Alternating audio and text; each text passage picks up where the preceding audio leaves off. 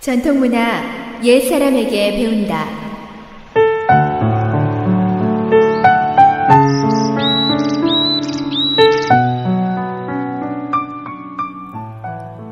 SH 청취자 여러분, 안녕하십니까? 전통문화 시간입니다. 오늘 이 시간에는 불가고사, 악마의 교란에도 두렵지 않은 연화색 편을 전해드릴까 합니다.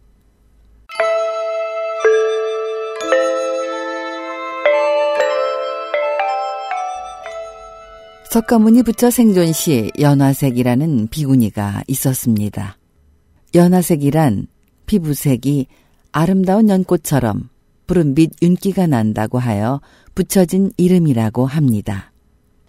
그녀는 왕사성 태생으로 성년이 되자 우선 나읍 사람에게 시집을 가서 딸을 하나 낳았습니다. 그런데 그녀의 남편이 친정 어머니와 정을 통하는 것을 보고는 집을 나와 바르나시의 어떤 장자와 재혼했습니다. 그러던 어느 날 장자가 우선 나읍에 갔다가 미색이 특출한 처녀를 천금을 주고 사와 후처로 삼았습니다. 그녀는 첩이 어리고 자기도 잘 따랐으므로 친딸처럼 귀여워하였으나 우연히 그녀가 자신의 친딸임을 알게 되어 집을 떠나 비아리성에 가서 전전하다가 창녀가 되고 말았습니다.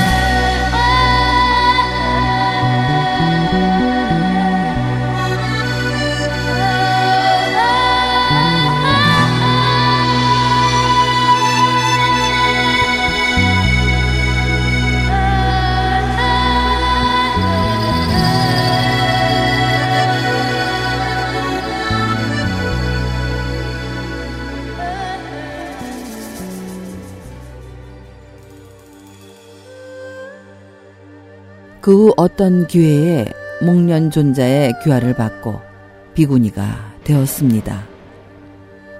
연화색 비구니는 인생 무상의 체험을 바탕으로 삼아 피나는 정진을 하였고 마침내 아라한이 되었습니다. 연화색이 한때 사위성에서 수행하고 있었을 때의 일입니다. 어느 날 아침 사위성에 들어가 탁발하고 돌아온 연화색은 숲속 나무 아래에서 입정에 들어갔습니다. 이때 악마가 이 모습을 보고는 그녀의 수행을 방해하려고 나타났습니다. 당신 혼자 나무 아래서 입정에 들어있는데 주위에 동반자도 없으니 이때 나쁜 사람이 올까 두렵지 않소? 연화색은 입정 중에서 이것이 악마의 교란임을 알고는 말했습니다. 바로 당신 같은 교활한 악마 수백 명이 이곳에 와도 내 머리카락 하나도 움직이지 못할 것이며 절대 악마 따위를 두려워하지 않을 것이다. 그럼 나는 내 뱃속에 들어가서 내장 속에서 지내겠다. 아니면 너의 양미간에 살면서 당신이 천목으로 나를 보지 못하게 하겠다. 내 마음 속에는 불법의 강대한 힘이 있고 신통을 수련했으며 이미 해탈을 얻었다. 때문에 너 같은 악마를 두려워하지 않는다. 나는 이미 악마의 진면목을 간파했으며 두려움이 없는 경지에 닿아 있으므로 마군이 두렵지 않다. 당신은 스스로 소멸되어야 한다. 악마는 연화색에 전혀 두려움이 없는 견정한 믿음을 보고는 더는 교란할 수 없어 우울한 표정으로 떠났습니다. 어느 하루 연화색이 숙명통의 지혜를 얻어 과거를 관찰해 보니 항상 지옥에 드나들어 빠져나올 기약이 없었던 때가 있었습니다. 그 연유로 연화색은 안타까운 마음에 왕사성의 여인들에게 다만 출가만 하면 설사 파괴해서 지옥에 들어갈지라도 언젠가는 해탈할 때가 온다. 고 출가를 권해 수많은 사람들을 제도하였습니다. 미혹에서 사바 세계를 해집고 다니면서 온갖 잘못을 저질렀을지라도 정신을 차리고 본심으로 되돌아오면 일불승의 경지입니다. 즉 자신이 곧 부처님이라는 자리로 돌아오는 일이지요.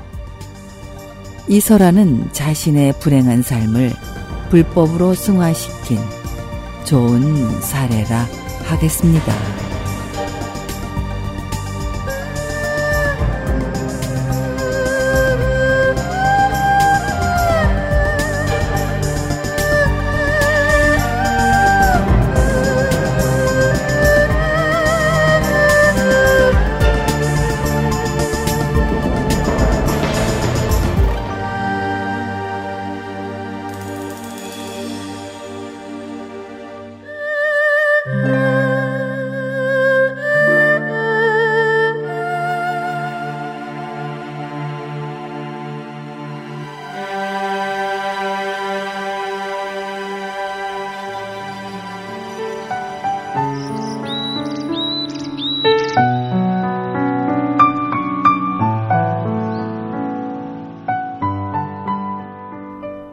전통 문화 여기에서 마치겠습니다. 다음 시간까지 안녕히 계십시오.